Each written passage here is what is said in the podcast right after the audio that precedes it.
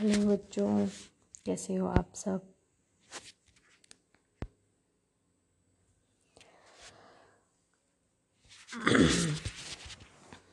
आज बच्चों, हम पाठ सत्रह, वीर कुंवर सिंह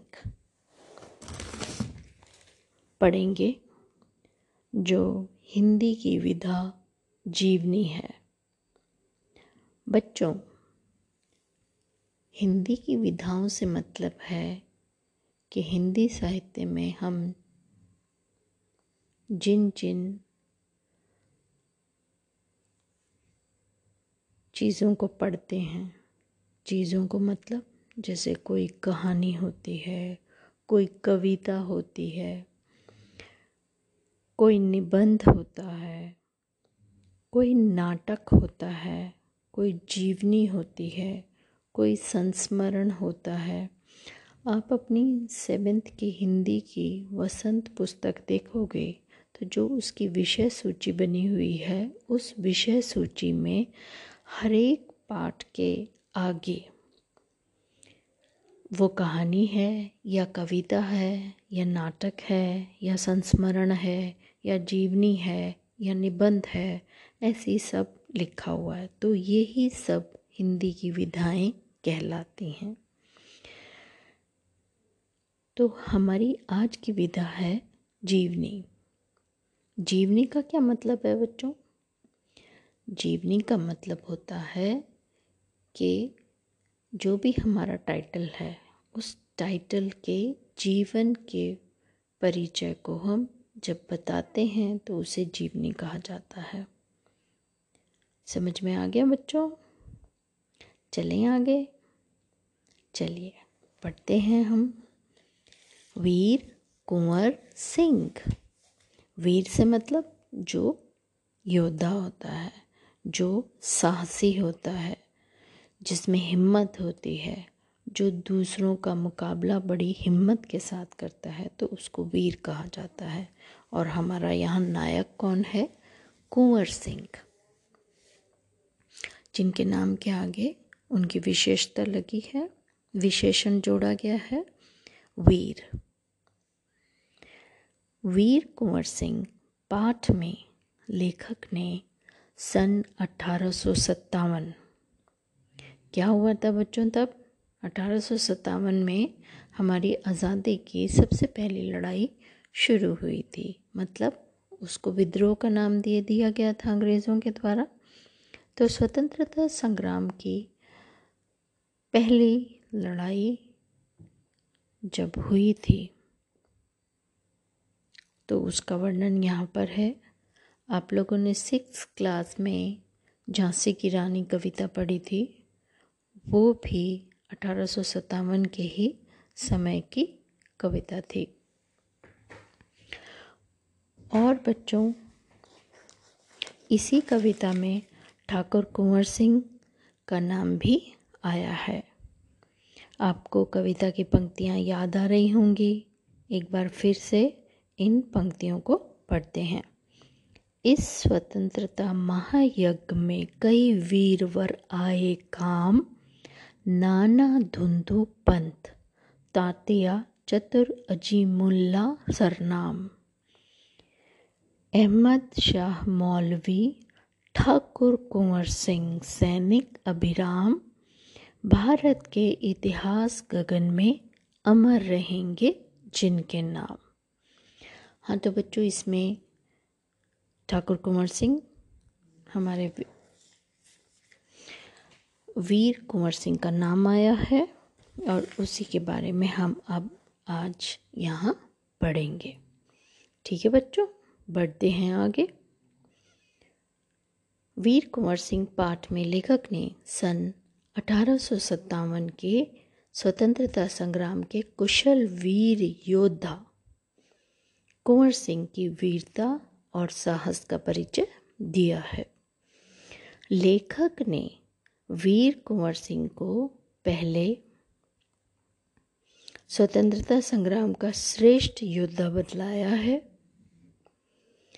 इस स्वतंत्रता संग्राम ने स्वतंत्रता संग्राम मतलब आज़ादी के लिए जो लड़ाई लड़ी गई थी, उसने ब्रिटिश शासन की जड़ों को हिला दिया। बच्चों, अभी तक तो हमारे ऊपर ब्रिटिश हुकूमत थी, लेकिन हमारे लोगों में ये उम्मीद जागी थी इस समय कि हम अपने ही देश में गुलाम क्यों? हमें अपने देश को इस गुलामी की बेड़ियों से बाहर निकालना है। अंग्रेज़ों के विरुद्ध विद्रोह करने पर 8 अप्रैल अठारह सौ सत्तावन ईस्वी को मंगल पांडे को फांसी दे दी गई थी। 10 मई अठारह सौ सत्तावन को मेरठ में भारतीय सैनिकों ने अंग्रेज़ों के विरुद्ध आंदोलन किया। 11 मई को उन्होंने दिल्ली पर कब्ज़ा कर लिया और बहादुर शाह जफ़र को भारत का शासक बना दिया। यह विद्रोह सारे भारत में जंगल की आग की तरह फैल गया। दिल्ली के अतिरिक्त कानपुर, लखनऊ, बरेली, बुंदेलखंड और आरा स्थानों पर भी भीषण युद्ध हुआ। भीषण मतलब भयंकर। बहुत जोरदार युद्ध हुआ।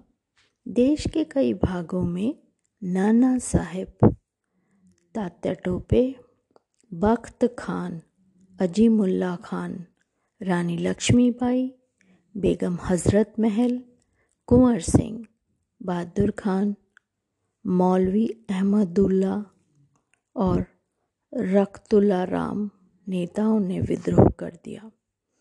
यह विद्रोह भारत में सांप्रदायिक सद्भाव बढ़ाने के लिए महत्वपूर्ण कदम था।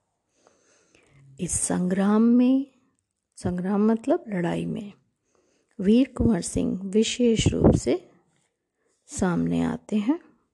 उन्होंने अंतिम समय तक ब्रिटिश शासन के खिलाफ बहादुरी के साथ युद्ध किया।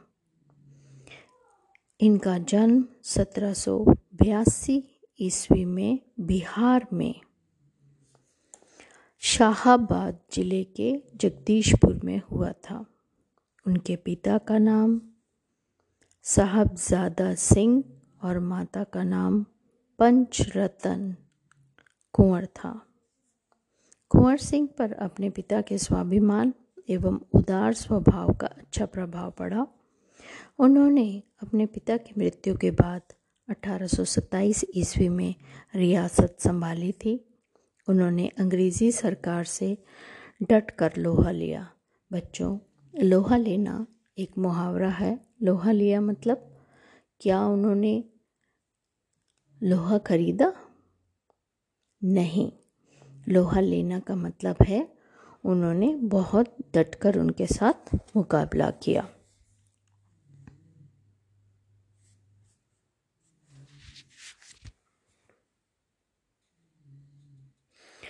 उन दिनों सोनपुर के पशु मेले में स्वाधीनता के लिए इकट्ठे होकर योजना बनाई जाती थी। 25 जुलाई अठारह सौ सत्तावन को दानापुर की सैनिक टुकड़ी ने विद्रोह कर दिया और वे सोन नदी पार कर आरा की ओर चल पड़े। उन्होंने कुंवर सिंह का जयघोष करते हुए आरा पहुंचकर कैदियों को स्वतंत्र करवाया। कुंवर सिंह ने आरा पर विजय प्राप्त कर ली। उस समय आरा क्रांति का मुख्य केंद्र बन गया। इस लड़ाई की ज्वाला बिहार में सब जगह फैल गई। देश सैनिकों में अनुशासन की कमी तथा जमींदारों का अंग्रेज़ों से सहयोग के कारण कुंवर सिंह की सेना जगदीशपुर में हार गई। बच्चों, आपने देखा होगा हम इतिहास की चीज़ें पढ़ रहे हैं और हम जब इतिहास पढ़ते हैं तो उसमें देखा होगा कि जब भी हमारे अपनों ने हमारा साथ नहीं दिया ही हमें शिकस्त का सामना करना पड़ा। शिकस्त मतलब हार का सामना करना पड़ा। जब हम मिलजुल कर मुकाबला करते हैं किसी दुश्मन का तो हम विजय प्राप्त करते हैं। लेकिन जब हमारे ही घर के भेदी हमारे घर को तोड़ने की कोशिश करें, दुश्मनों के साथ मिल जाएँ तो हमारी हार निश्चित होती है।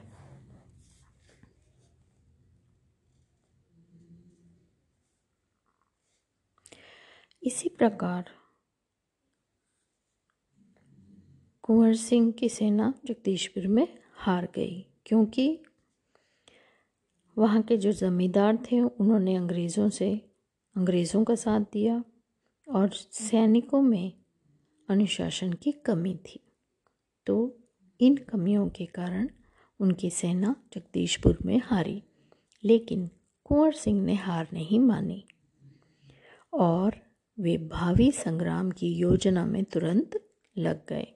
उन्होंने सासाराम से मिर्ज़ापुर, रीवा, कालपी, कानपुर, लखनऊ, आजमगढ़ में क्रांति को जलाए रखा।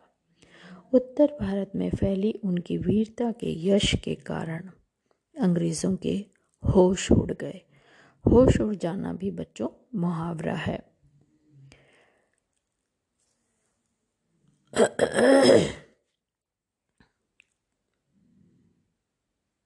लगातार अंग्रेज़ों ने, अंग्रेज़ों से युद्ध करते हुए कुंवर सिंह ने 22 मार्च अठारह सौ अट्ठावन को आजमगढ़ पर कब्ज़ा कर लिया। अंग्रेज़ों के आक्रमण करने पर उन्हें दोबारा भी हराया और कुंवर सिंह 23 अप्रैल अठारह सौ अट्ठावन को स्वतंत्रता का विजय झंडा लहराकर जगदीशपुर चले गए। इसी दिन यूनियन जैक अंग्रेज़ों का झंडा उतार कर अपना झंडा लगाया कर विजय उत्सव मनाया, लेकिन इसके तीन दिन बाद 20 अप्रैल अठारह सौ अट्ठावन को वीर कुंवर सिंह का निधन हो गया। कुंवर सिंह युद्ध में बहुत निपुण थे। आज भी इतिहास में उनकी वीरता की चमक दिखाई देती है। वे अत्यंत चतुर तथा साहसी योद्धा थे। उन्होंने अनेकों बार अंग्रेज़ों को चकमा दिया। चकमा देना भी मुहावरा है। एक बार गंगा नदी को पार करने के लिए अंग्रेज़ सेनापति डगलस को झूठी खबर में फंसाकर अपनी सेना के साथ शिवराजपुर से गंगा पार कर गए। लेकिन सबसे पीछे रहने के कारण वे डगलस की गोली का शिकार हुए थे। गोली बाजू में लगने के कारण उन्होंने अपनी तलवार से अपनी बाजू काटकर गंगा नदी को भेंट कर दी थी। कुंवर सिंह कुशल योद्धा के साथ सामाजिक कार्य भी करते थे। उन्होंने अपने समय में निर्धनों की सहायता की। कुएँ खुदवाए, तालाब बनवाए। वे अत्यंत उदार एवं संवेदनशील व्यक्ति थे। उन्होंने यहाँ हिंदू, मुस्लिमों के सभी त्यौहार इकट्ठे मनाए। बिहार की अनेक लोक भाषाओं में आज भी उस वीर सेनानी का यशगान किया जाता है।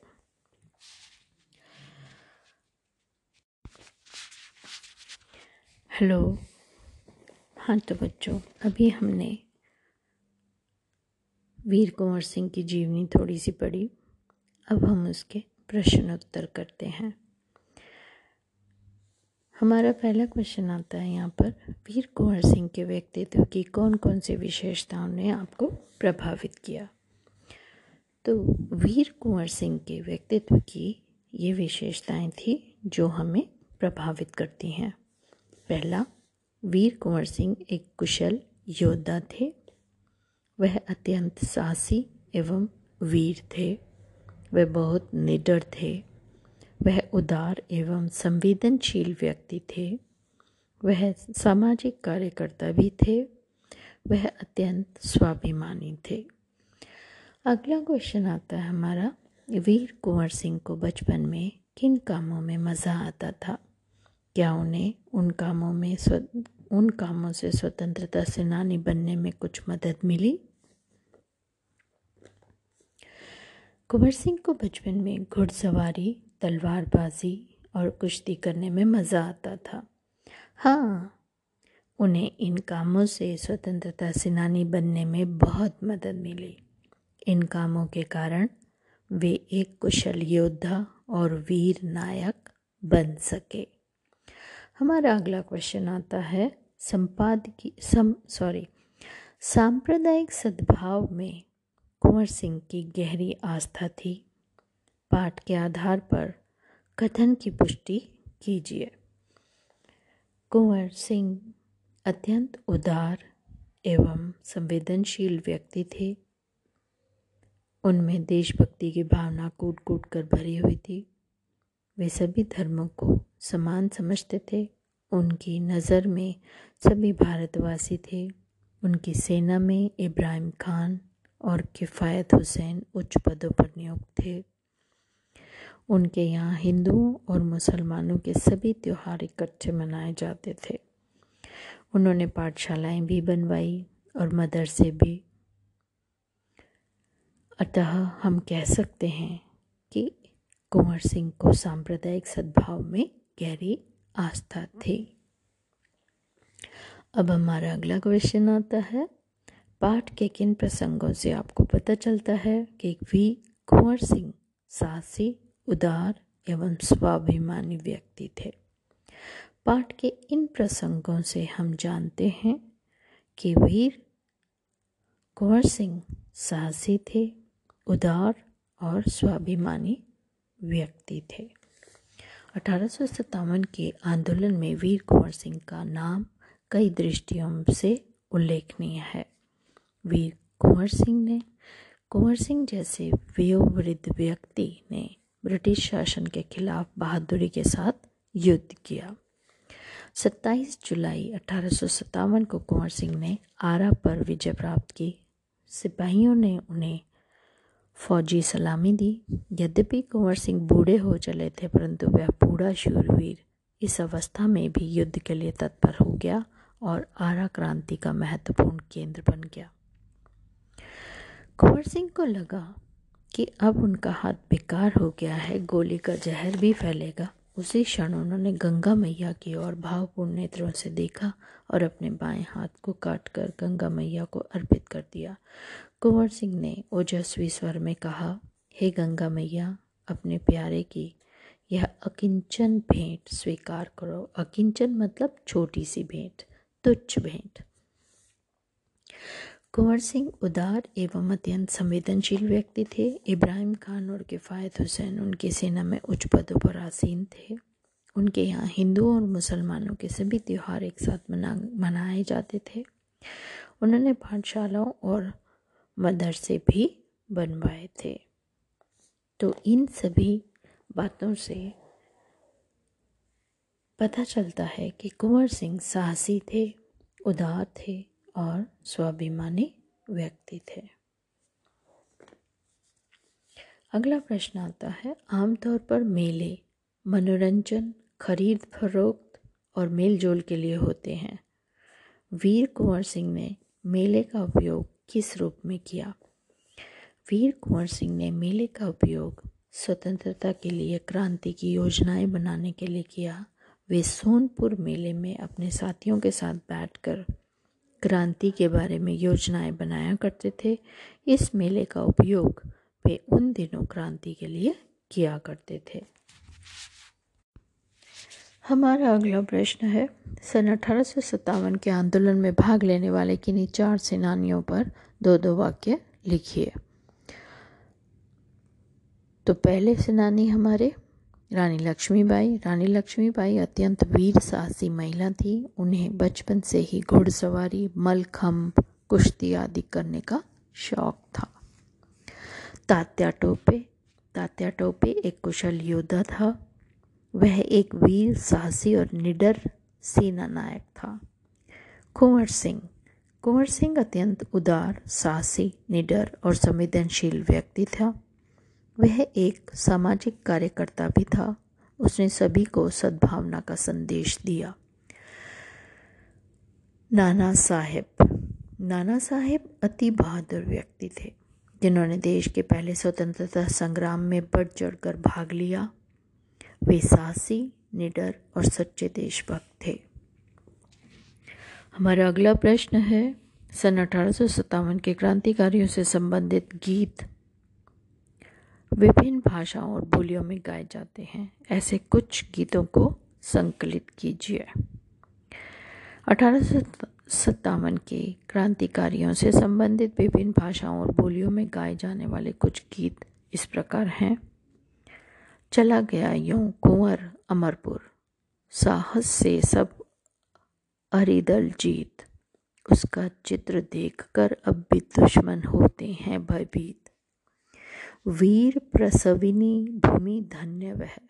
धन्य वीर वह धन्य अतीत। गाते थे और गावेंगे हम हरदम उसकी जय का गीत।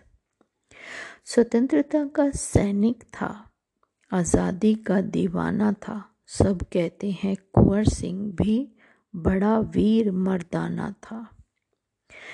अगली आती है हमारी, खूब लड़ी मर्दानी, वो तो झांसी वाली रानी थी, जो आप सिक्स क्लास में भी पढ़कर आए हो, कविता। ये वही वाली कविता है। एक प्रश्न और है। आपके विचार से अठारह सौ सत्तावन की क्रांति की सबसे बड़ी उपलब्धि क्या थी? अठारह सौ सत्तावन की क्रांति की क्रांति स्वतंत्रता प्राप्ति की दिशा में एक विशेष कदम था। यही क्रांति राष्ट्रीय एकता और स्वतंत्रता की नींव बनी। नींव मतलब जिस पर कोई इमारत खड़ी होती है। जैसे घर बनता है तो उससे पहले नींव खोदी जाती है ना, बुनियाद जिसे कहते हैं। उसी प्रकार से आज़ादी की नींव रखी गई थी। भारत में सांप्रदायिक सद्भाव बढ़ाने की दिशा में इस क्रांति का महत्वपूर्ण योगदान रहा है। यही इस क्रांति की सबसे बड़ी उपलब्धि है। अब हमारा आता है अनुमान और कल्पना। वीर कुंवर सिंह को पढ़ने के साथ साथ कुश्ती और घुड़सवारी में अधिक मन लगता था। आपको पढ़ने के अलावा और किन किन गतिविधियों या कामों में खूब मज़ा आता है, लिखिए। अब आप अपने हिसाब से लिख सकते हैं इसमें। हमें पढ़ने के अलावा क्रिकेट और कुश्ती खेलना अच्छा लगता है। टीवी पर अच्छी फ़िल्में तथा कार्टून देखने में खूब मज़ा आता है। सन अठारह सौ सतावन में अगर आप बारह वर्ष के होते तो क्या करते? कल्पना करके लिखो। सन अठारह सौ सतावन में अगर हम बारह वर्ष के होते तो हम क्रांतिकारियों के साथ मिलकर क्रांति में भाग लेते अपने देश को आज़ाद करवाने के लिए अंग्रेज़ों का साहस और वीरता से सामना करते। अपनी भारत माँ के लिए अपने प्राणों की बाजी लगा देते।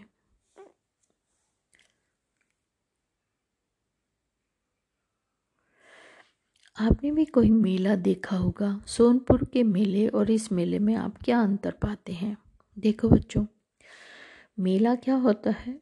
मेला एक ऐसा आयोजन होता है जिसमें जगह जगह से लोग जो हैं अपनी चीज़ों की बिक्री करने के लिए आते हैं।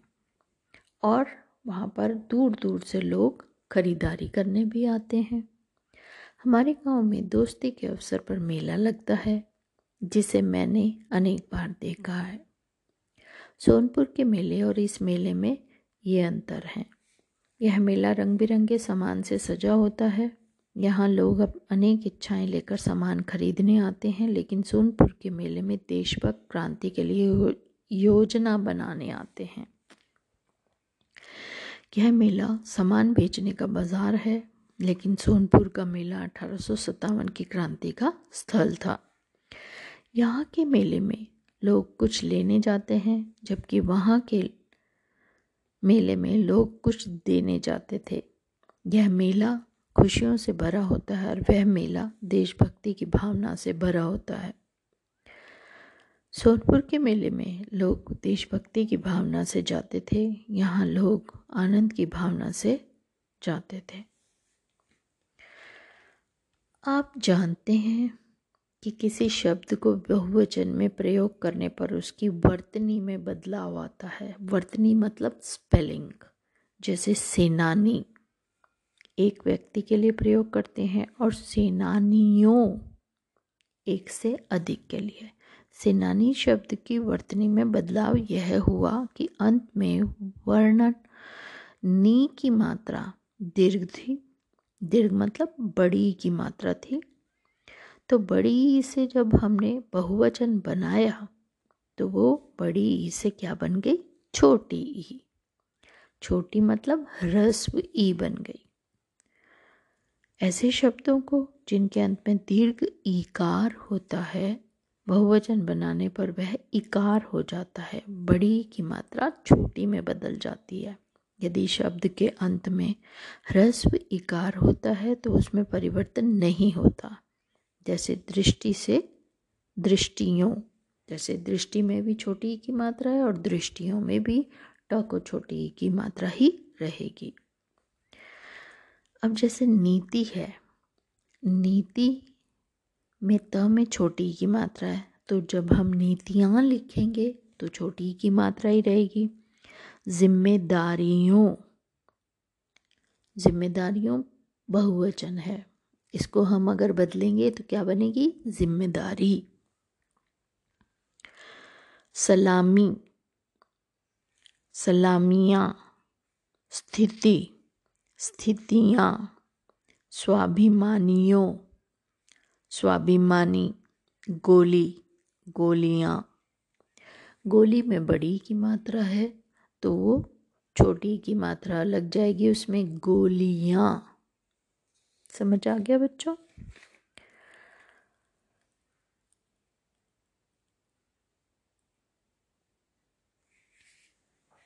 हाँ तो बच्चों अब हमारा ये पाठ के प्रश्नोत्तर भी ख़त्म हो गए हैं। उम्मीद है आप लोग सभी को समझ में आ गए होंगे अच्छे से। मिलते हैं फिर। Okay, bye bye.